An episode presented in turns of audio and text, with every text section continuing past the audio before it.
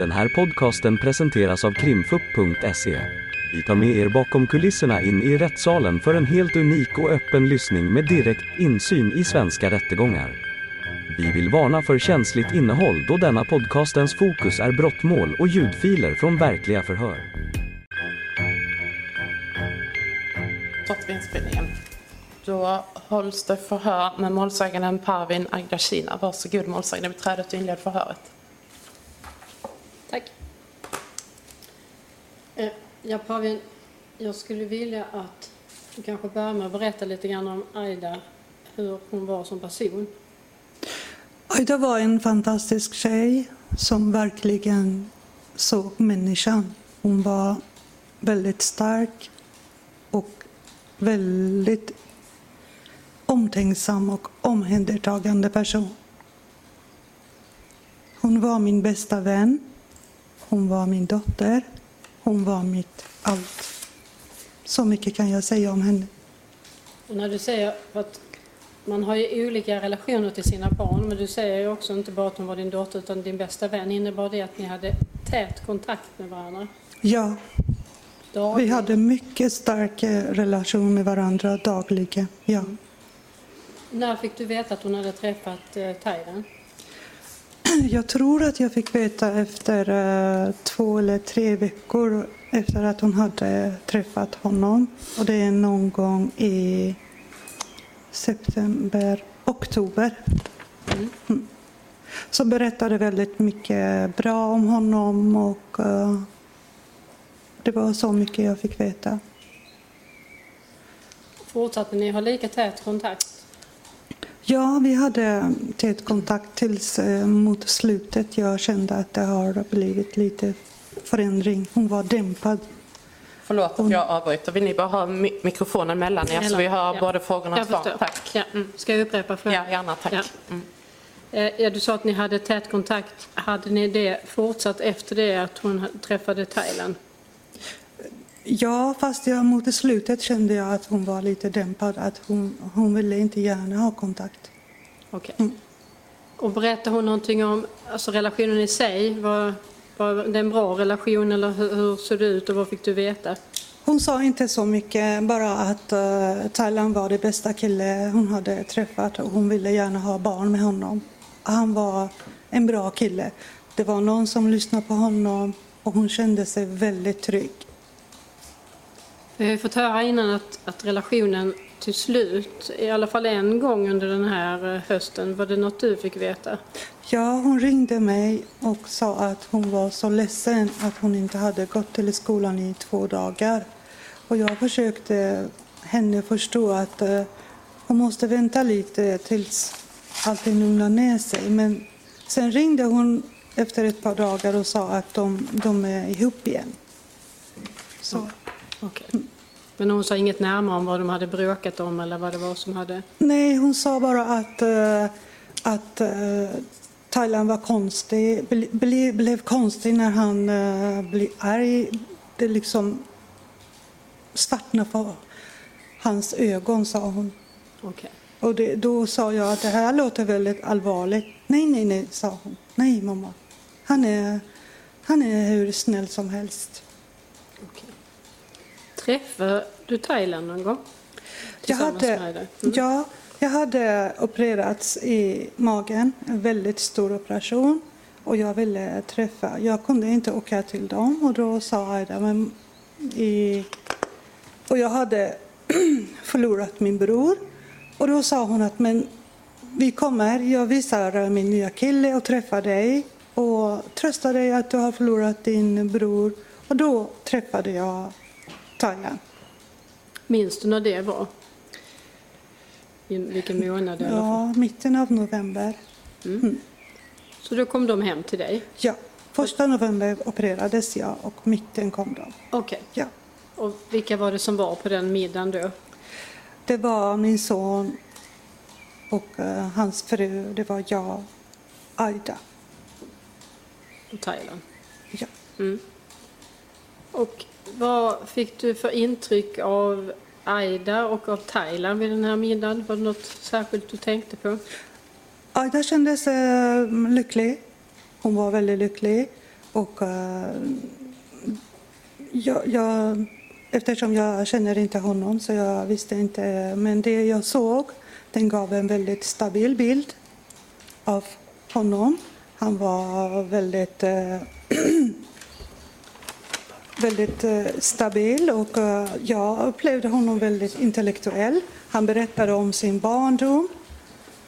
Han berättade att, att hennes systrar och mamma har jobbat mm, mm, som hårfrisörskor och han ville inte stanna i Turkiet för han ville inte bli frisör. Och det här var väldigt, vi tyckte att det var väldigt kul och vi började skratta. Han, han visade bilder från sin eh, Antalya, eller An, Antalya måste han ha visat på Youtube och eh, vi, vi, vi pratade om det.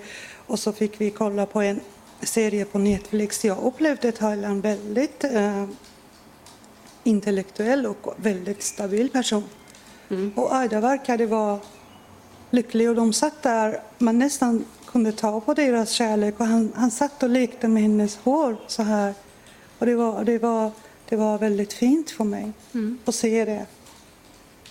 Var det någonting du reagerade över som han sa? Ja, när eh, Aida duschade så Thailand sa till mig att jag, eh, jag för han hjälpte jättemycket med Aidas eh, studier. Aida sa flera gånger att Thailand är väldigt duktig på matte. Han är otroligt duktig och jag såg faktiskt också att när han skrev och, och hjälpte och det kändes väldigt bra. Jag, jag automatiskt började tycka väldigt mycket om Thailand för han hjälpte Aida.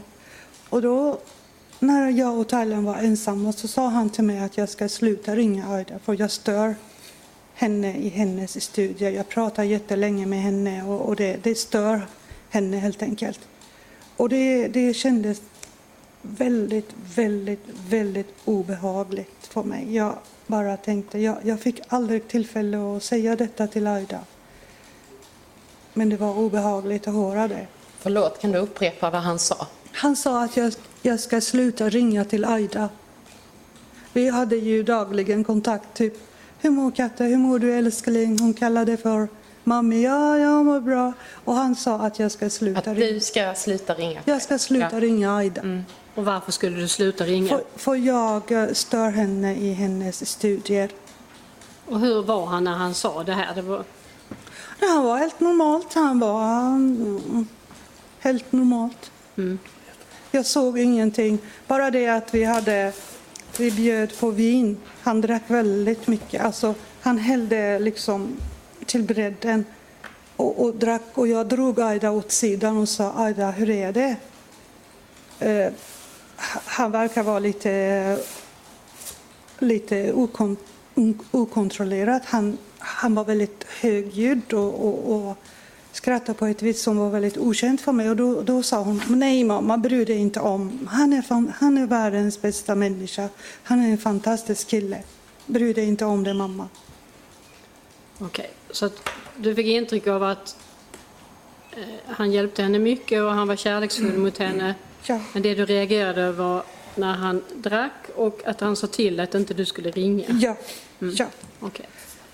Och hade du någon kontakt med Aida efter det här då? Hur ofta? Väldigt lite. Jag smsade och ringde henne. Hon svarade inte och så efter två dagar skrev hon ett väldigt kort meddelande till mig. Just det, den natten som de gick till Kristianstad då, måste vara söndag, så ringde Aida till mig och hon var väldigt ledsen, nästan gråtfärdig och sa, för hon hade fått mycket mat och mycket kläder. Både Thailand och Aida fick kläder och mat från mig och då sa hon, mamma, Thailand bara lämnade mig mitt i, i stationen och gick. Och jag tyckte, jag fick nästan hjärtklappning, jag tyckte det var jättekonstigt. Och så sa hon, mamma nu kommer bussen. Så gick hon förmodligen till bussen och sen efter en eh, 40 minuter, jag ringde henne och sa hon, men oroa dig inte mamma, nu är vi kompisar igen. Okej, okay, så det blev något bråk där när de åkte ja, hem från dig? Ja. Och sen efter det så, så, om jag förstår det rätt, så ändrade hon sitt beteende. Då svarar hon inte lika snabbt på sms? Nej, nej. Var hon nej. mer kortfattad än vanligt? Eller? Yes, ja. Hon var väldigt avvisande. Jag känner Aida. Mm. Hon var liksom,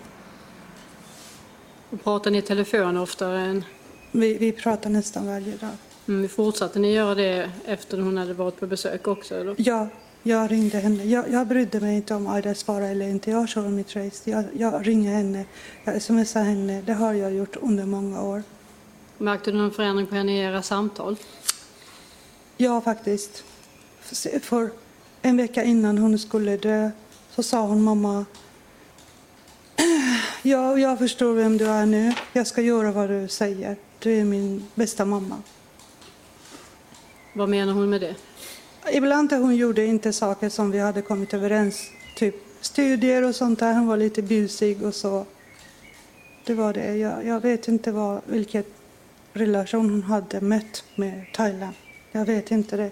Det behövs väldigt mycket för att Aida... Aida var självständig och väldigt stark. Väldigt, väldigt stark. Jag har två barn. De är inte lika. Aida var väldigt stark. Så jag känner att det har hänt någonting för, för att Aida ska säga så till mig. Att hon vill göra så som jag säger med studier och livet. Det Hade hade ni någon hänt. kontakt i samband med att det blev den här eh, fruktansvärda översvämningen? Ja, Aida skickade en uh, film till mig där uh, visade att uh, vattnet rann och, och jag var på jobbet. Jag hade precis börjat mitt första vecka efter operationen. Och, och då sa jag till henne då, Aida älskling, jag älskar dig.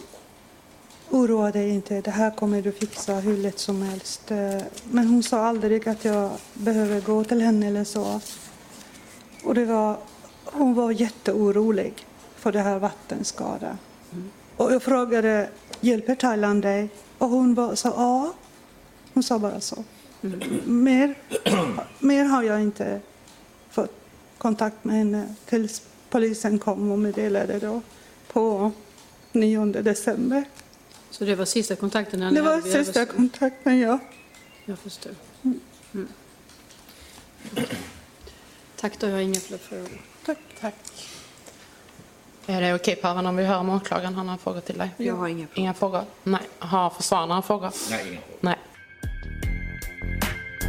Ni har lyssnat på ett avsnitt av Krimfupps podcast. Tipsa gärna oss på krimfupp.se om det är någon speciell rättegång ni skulle vilja höra. Tack för att ni har lyssnat.